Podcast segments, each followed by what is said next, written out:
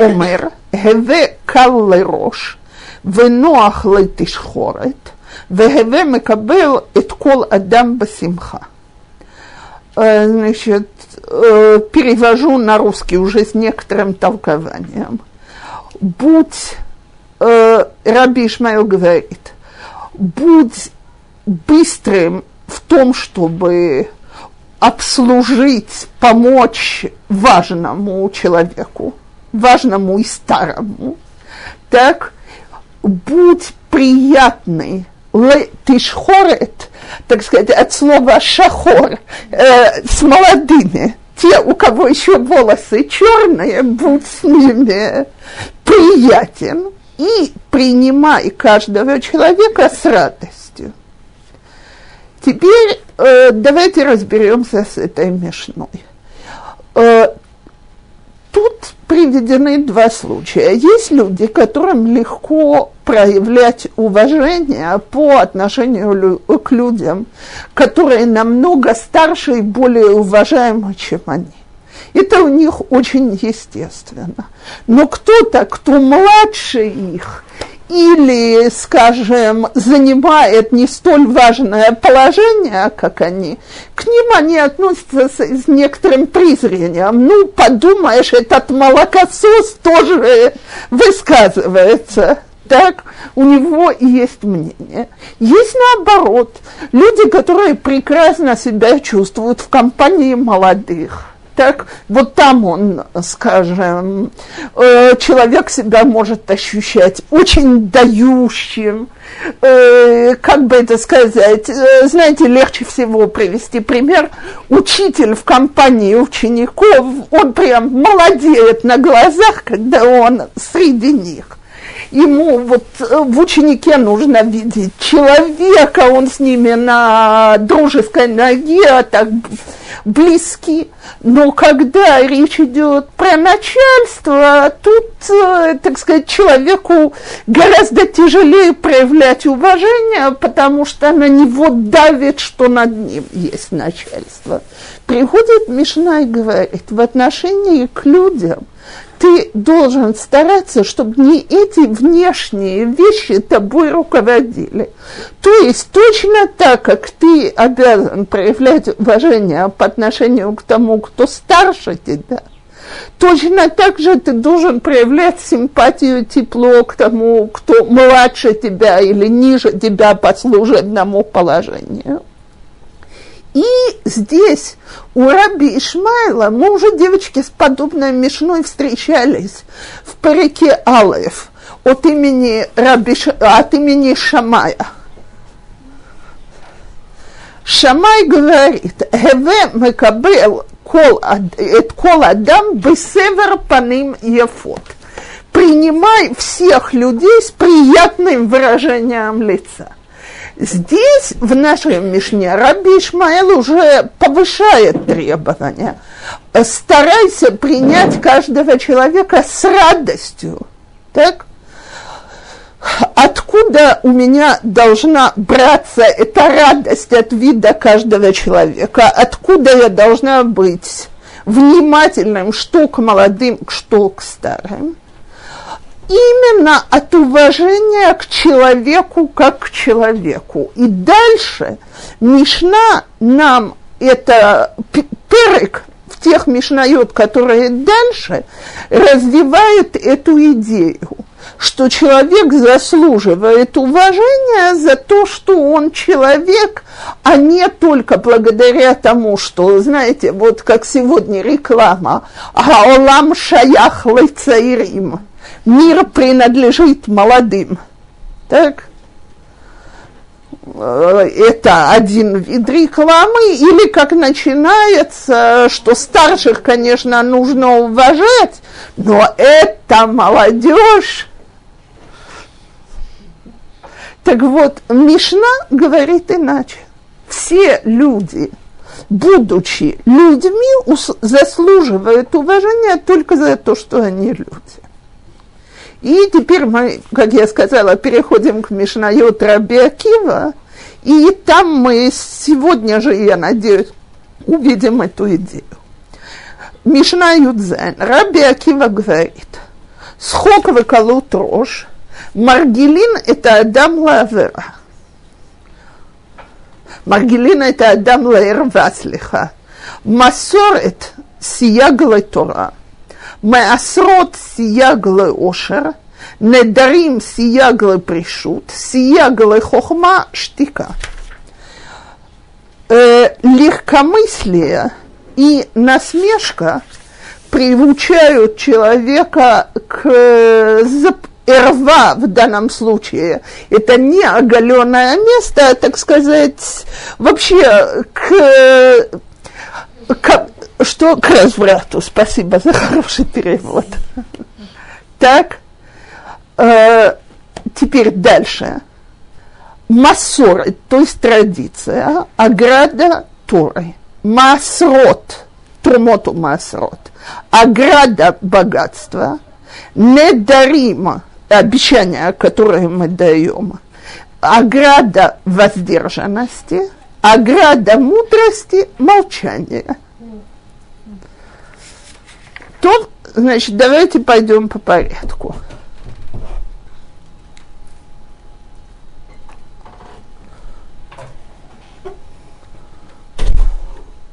к разврату это не, э, я думаю, что даже объяснять не имеет смысла.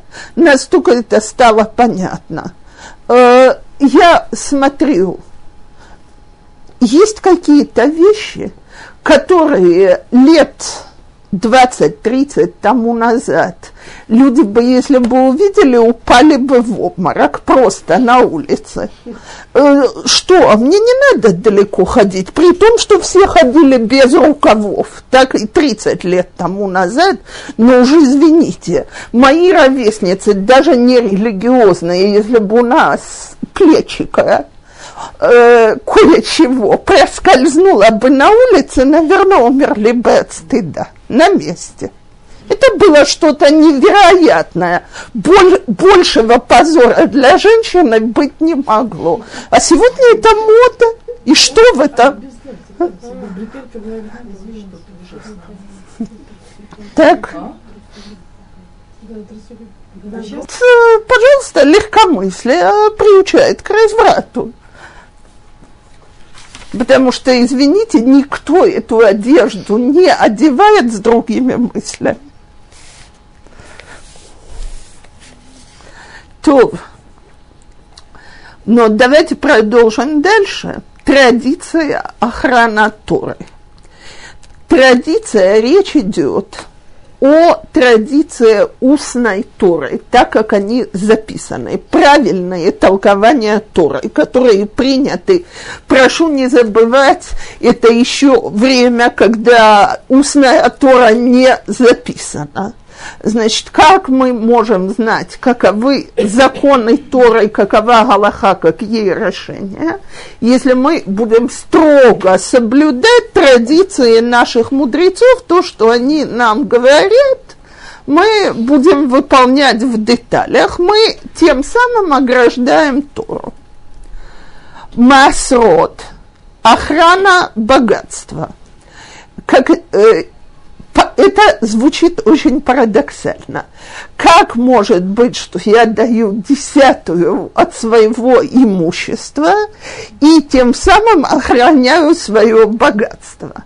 Но на самом деле это почти одна из немногих мецвод, где Всевышний говорит, э, значит, что люди, которые ее будут обещ... выполнять, он обещает земную награду. То есть, как говорили наши мудрецы, те асер бишвилши титашер. Пишем-то одинаково, так э, отделять десятину для того, чтобы разбогатеть. Тот же эсер. И я думаю, что тут очень многие знают, поэтому я не буду его рассказывать подробно, историю про человека, который каждый год давал все меньше и меньше масрот, его поле приносило все меньше и меньше урожая, пока, значит, наконец, на десятый год, когда он остался с десятой частью урожая, друзья пришли к нему празднично одеты, и он воспринял это как издевку значит, что вы пришли праздновать, а они, он сказал, они сказали, мы празднуем твое превращение в леви. Теперь у тебя осталась одна десятая того, что у тебя должно было быть. Ты теперь за счет Всевышнего одну десятую получаешь. Так только тогда дошло. Поэтому я это говорю здесь, потому что я знаю, что очень многим людям очень нелегко и всегда можно найти псак, как я могу освободиться от сдаки, потому что мое материальное положение тяжелое, ужасное и так далее. Но на самом деле недаром написано, что даже нищий, который побирается, должен давать э, десятину того, что он собрал. То есть, когда мы даем сдаку и говорим, что Всевышний деньги наши, они от тебя, так? Ведь тем самым, что мы даем сдаку, мы говорим, что деньги не наши, это не наша доброта и наша добрая душа, а наша обязанность. Так когда мы знаем, что деньги от него, так он, он подбрасывает вот. А когда деньги наши, и мы с этими счетами сами должны справляться, у нас оставляется этой задачей самих.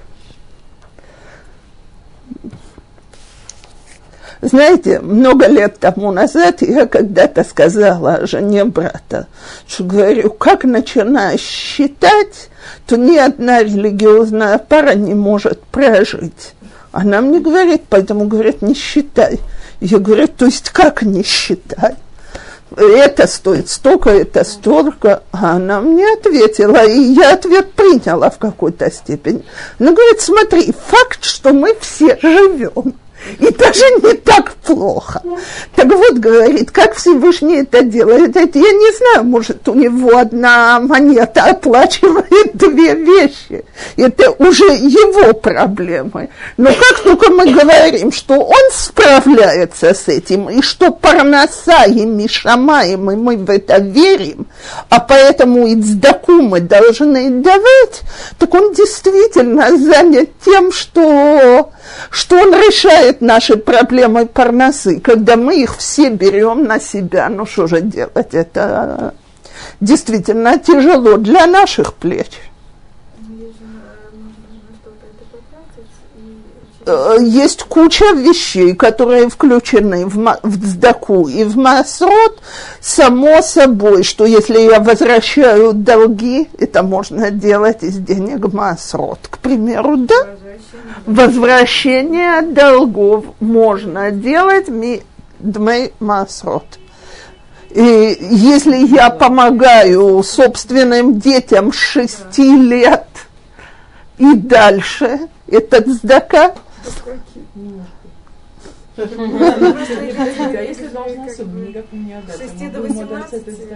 было понятно, не обязательно я должна выбрать самого грязного нищего на улице Геула и отдать ему свои масрот. Так, кстати, я, я абсолютно не уверена, что стоит ему вообще отдавать масрот, но это уже другая статья. Следующий э, раздел очень важно, чтобы мы поняли отношение Галахи к нему. Недарим э, это ограда для воздержанности. То есть, когда человек берет на себя недер, обязательство, обычно цель этого обязательства помочь ему воздержаться от чего-то. Так? Но в принципе, э, Галаха смотрит на это неодобрительно, потому что в тот момент, что человек взял на себя недер, недер, нарушение недера рассматривается как серьезный грех. То есть, если мне скажем, знаете что, э, давайте, я решила, что мне Б, э, дала недер, мне это можно говорить, благо у меня есть муж, ни один мой недер без него не имеет никакой силы, что я в течение ближайшего месяца не дотрагиваюсь до мучных продуктов. Так, это был бы очень полезный недер по целому ряду соображений, в которые мы не будем здесь вдаваться. Но, значит, теперь, до сих пор, пока я ела пасту в свое удовольствие, это мне, конечно, вредило здоровью, набавляло лишние килограммы, но я не делала никакого галахического нарушения. С этого момента каждая вермишелька превращается в галахическое нарушение. Как только ты берешь на себя недер, любое его нарушение – это нарушение галахи. Поэтому наши мудрецы как раз нас призывают, что несмотря на то, что недарим действительно помогают человеку воздерживаться, быть очень осторожным в том, что он дает какой-либо недер – поскольку тогда выяснится, что ему гораздо легче согрешить, чем раньше. А его же берут на какое-то время? Обычно, да. Я ж потому и сказала, что... перед этим, потому что иначе мы взяли на себя всякие обязательства, которые мы выполнять не можем. Да, не знаю, потому что именно Эрвьем Кипур всегда и сидит Бейдин, который отменяет э, годовые надарим. То все э, трудность выполнения это с самого начала условия, давайте скажем так. Так она не должна это вообще? В, и никто не просил брать на себя, но когда... То есть, почему я это так подчеркиваю? Потому что э, особенно я это вижу у молодых, у Бала и Чува, есть такое желание поднять себя в духовном уровне. И человек запрещает себе всякие вещи, которые потом по жизни будет очень нелегко соблюдать. Так вот, перед тем, как мы берем на себя какое-то такое обязательство, дважды подумать, или стоит это делать. И если я позволю это закончить легким анекдотом, значит, в свое время у нас старший сын – после Крият не говорил ни единого слова, не загомопил, а, значит, вообще крия. Когда он должен был жениться, мужа я позвонила его мадриху так, и рассказали это, и сказали, что ты его все-таки предупреди, что у женщин особая разговорчивость наступает по ночам, может, ей захочется с тобой поговорить. Лучше, так сказать, этот недер отменить. Он его убедил, и тот пошел и сделал гатаратный дарим за день или за два на, до свадьбы. А через два дня после свадьбы зашел к нам, хохочет, хохочет. Говорит, в первый день у меня еще не было возможности вам рассказать. Вы меня пилили, вы меня воспитывали. Я ради вас пошел делать гатаратный дарим. Значит, ну, первая ночь, первая ночь, на вторую ночь жена мне говорит, слушай, говорит, ты, пожалуйста, не обижайся, но я после Каят Шмани этого слова не говорю.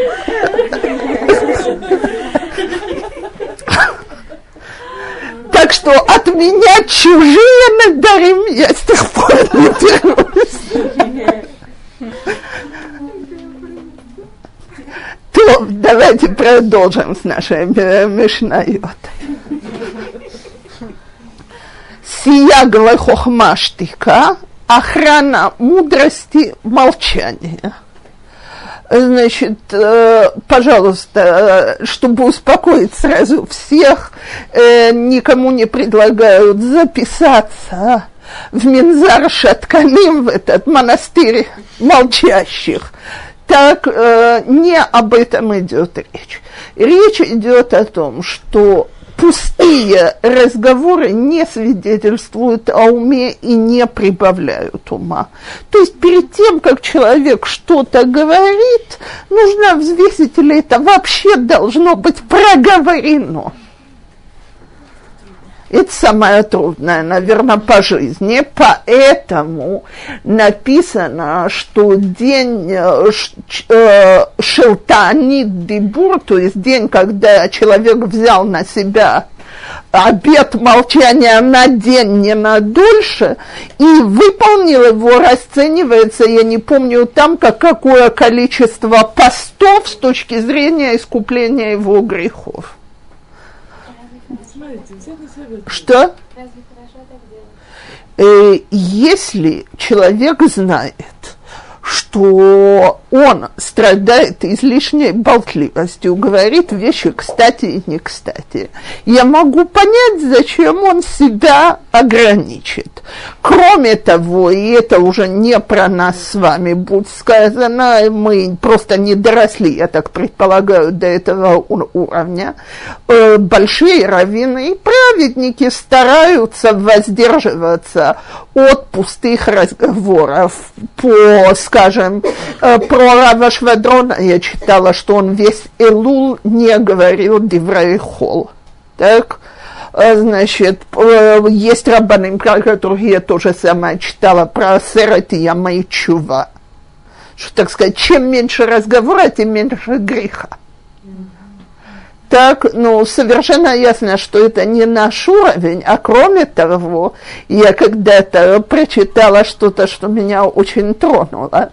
Значит, в свое время Раб, Раб Шапта Юделевич э, зять Ребар Елевина хотел дать такое обещание по поводу шабатот, что он в шабатот не будет говорить диврей хол, а только диврей Тора и так далее.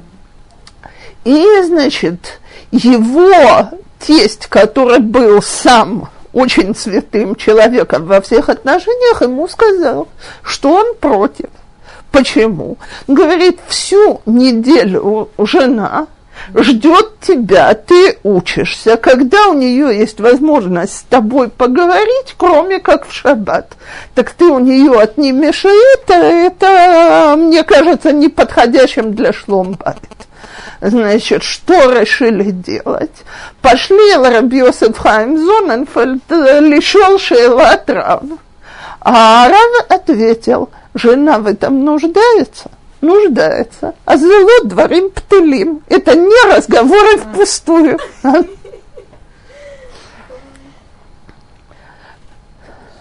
С другой стороны, все мы знаем, что когда человек говорит без конца, то, так сказать, впечатление о нем как-то понижается в наших глазах умный человек действительно говорит не без конца, скажем так.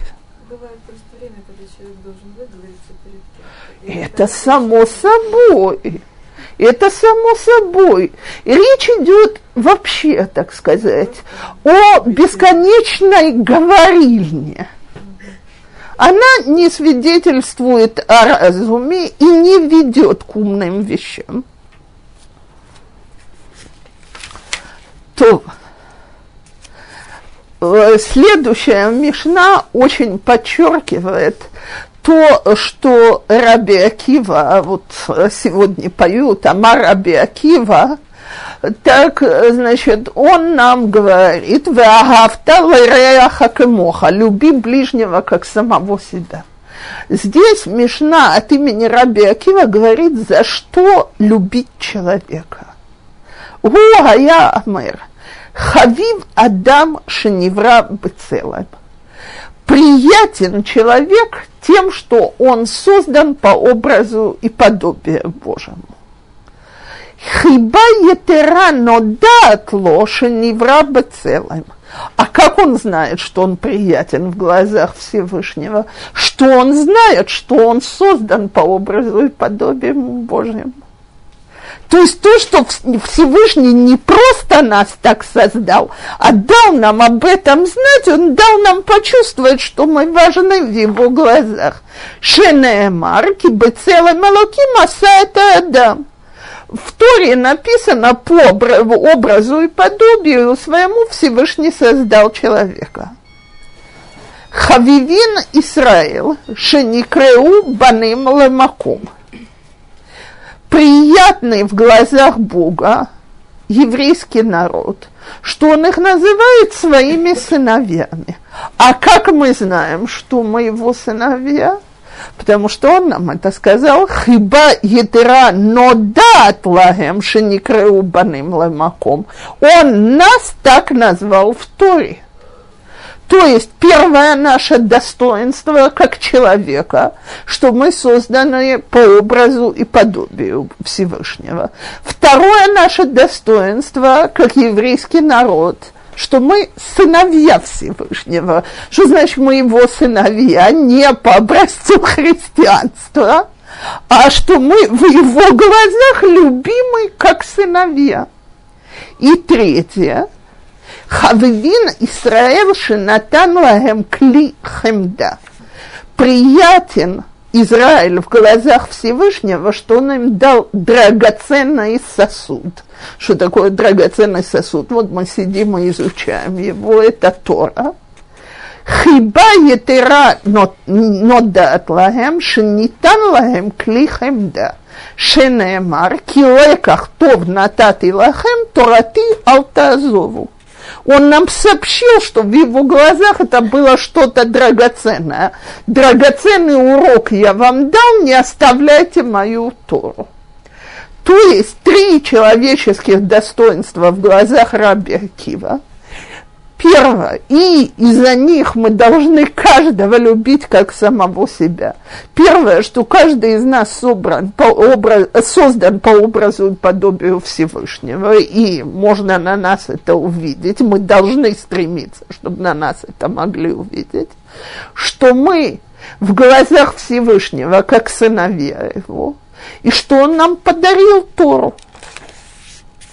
Так вот, я не хочу это говорить иначе, да еще и в, в Лагбомер, но когда мы все эти три вещи отбрасываем, то мы попадаем в категорию тех злодеев, Рашаим, так, которые не заслуживают вот этого вот отношения, чтобы любить ближнего как самого себя, это уже не ближе, они уже не ближние.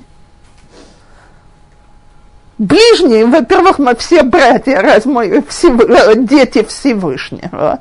А если мы, так сказать, это братство отбросили, Тору отвергли, и опять я не говорю про Алтинокотша Нижбу, про тех, кто это не знает, а про тех, кто это делает преднамеренно, и потушили в себе человеческий облик, то о чем говорит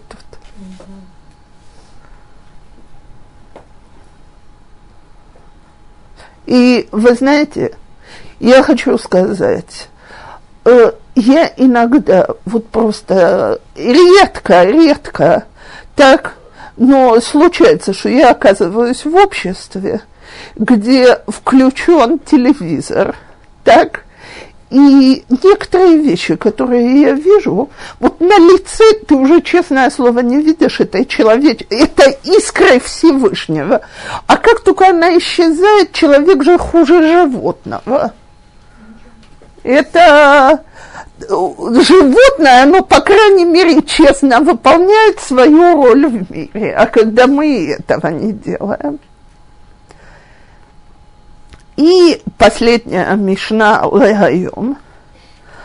Гакол – это все Рабиакива. Гакол цафуй, вегаршут нетуна, в бытув гаолам нидона, вегакол лефи ров амасы. Все предвидено, и тем не менее у нас есть свобода выбора. И мир судится с, до, с, с доброй стороны, и все воспринимается по большинству деяний. Значит, первая часть этой Мишны, пожалуй, одна из наиболее известных вещей. Гакол цафуй варшутный туна. Мы здесь долго не будем останавливаться, потому что мы все равно никогда не поймем, это выше человеческого понимания, каким образом, с одной стороны, Всевышний предвидит все, а с другой стороны, он нам дал свободу выбора так, потому что все объяснения, которые мы будем давать, чего-то в этих объяснениях не хватает. Так, поэтому мы их долго давать не будем. Мы только должны помнить, что свобода выбора распространяется только на одну вещь. И э, она всего ничего. Как мы действуем, по-хорошему или по-плохому? Больше у нас ни в чем нет выбора. Э, будем ли мы злодеями или праведными, да? Больше ни в чем у нас нет выбора. Будем ли мы красивые или некрасивые, богатые или небогатые, умные или неумные, это все. Э, это с самого начала Всевышний говорит, это вам никакой свободы выбора не давал.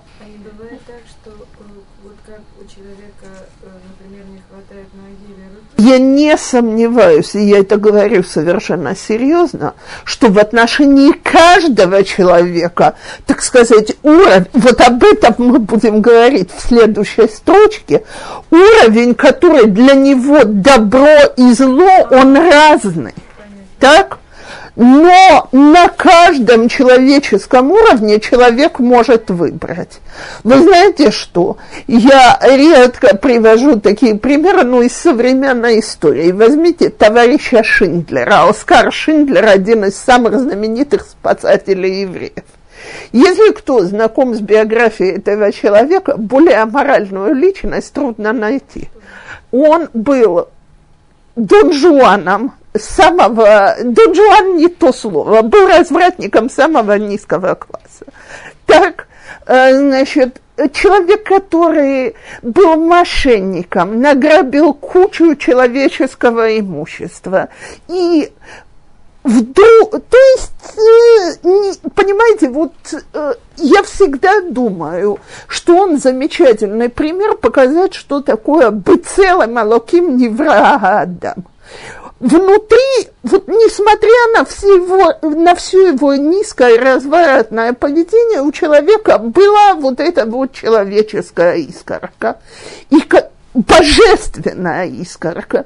И когда в Кракове начались массовые акции против евреев, вот это он уже переносить не мог. И вот этот же человек, который до сих пор наживался и набирал деньги, и воровал, и все, что хотите, так он вдруг начинает тратить совершенно сумасшедшие деньги за то, для того, чтобы спасать евреев. Теперь он не пытается спасти весь Краков. Он очень реалист. Он пытается спасти своих рабочих на своей фабрике. А там он пытается до конца. До такой степени, что бежит за ними в Освенцим и платит дорогую взятку, снимает драгоценный перстень, который тоже где-то то ли в карты выиграл, то ли наворовал, и отдает этот драгоценный камень и забирает своих работниц назад на фабрику. Так вот, если кто-то скажет, Шиндлер, он праведник мира. Нет, праведником мира он не был. Шиндлер заслужил Алама Бани один тысячу, тысячу э, шестьдесят восемь раз. 1068 рабочих спаслось благодаря ему. Энцефек. Теперь э, совершенно ясно, и вот это вот, я когда читала сегодня эту мишну, у меня слезы на глаза напис, набежали. Как красиво говорит Раби Акива. Убытув аолам нидон. Всевышний судит мир с, с добротой – с доброй стороны. Не как полицейский, который стоит и ловит на том, чтобы нарушили закон. Девочки, какая разница между полицейским и судьей? Полицейский, который видит, что я еду на красный свет, обязан меня задержать, отобрать водительские права и так далее. А судья в суде может вслушаться – что это правда. Я знаю, что я ехал на красный свет, но я вез жену, у которой были схватки. Так, и боялся, что опоздаю в роддом. И это первый случай, я не рецидивист. Полицейский, который меня не остановит, когда я еду на красный свет, он нарушитель закона. Судья, который не учтет мои обстоятельства, он злой и плохой. Недаром в человеческом суду, э, так сказать, дается возможность. Знаете, как идет? Сроки наказания от трех до семи лет. А почему три? Почему семь? Есть возможность взвесить деяние этого человека, его характер. Так вот, Всевышний к нам не относится как полицейский, а как судья. То есть он судит, он судит наши поступки, он судит нас всех бытов. Все идет нам как санегория, как защита. Все прояви... Все наши добрые деяния нас защищают, даже наши добрые мысли. А наши злые мысли не причисляют. Вообразите, что нас еще бы за них судили. Знаете, вчера я сидела и разговаривала с одной женщиной. И я ей сказала, что когда мы думаем, что даже самые наши какие-то простые поступки Всевышний сделал из этого мицву, и когда мы делаем, мы делаем что-то, что угодно в его глазах, это очень приятно. Она говорит наоборот. Я говорю, почему наоборот? Потому что думаешь про себя, боже мой, даже это я не могу. Так, вот, э, так сказать, э, я знаю, что это мецва, и все равно я к этому так отношусь. И не раз такое бывает. И я сказала, да, я согласна, действительно, не раз бывает. Но тогда, вот мы сказали, баным ломаком, сидит у нас там папа, который знает, что мы стараемся. И вот это он видит. И вот бытов Аолам Нидон, девочки Всевышний видит, как мы хотим быть хорошими. У нас очень плохо получается, но мы очень-очень стараемся. Мы действительно стараемся. Никто из нас, вот давайте спросим себя внутри, по-честному, не надо объявлять вслух, кто из нас хочет быть плохим. Никто. Мы хотим быть хорошими, поэтому наша чува в Йом-Кипур принимается. Чего она стоит? Мы вроде знаем, что мы нарушим на завтра, на следующей неделе. Но мы хотим, мы правду хотим. Везе бытов гаолам нидон. Вегакол лафи ров гамасы. Что значит лафи ров гамасы? И на этом мы кончаем сегодня э, я думаю, что все знают, что большая мецва дать сто раз по одному шекелю, чем один раз сто шекелей. Почему? Потому что вот мы здесь говорим, о чем говорит эта Мишна? Эта Мишна говорит о, о том, как человек должен себя вести в этом мире. То есть мы должны выбирать хорошее. Так? А кол цафуй варшут не дуна. Мы должны выбирать добрые пути. И Всевышний нам засчитывает даже наши добрые побуждения к этим путям. А как мы себя можем воспитать? Тем, что мы опять и опять и опять будем пытаться делать добрые деяния. Вот он эти попытки, он нам засчитывает. То, владеет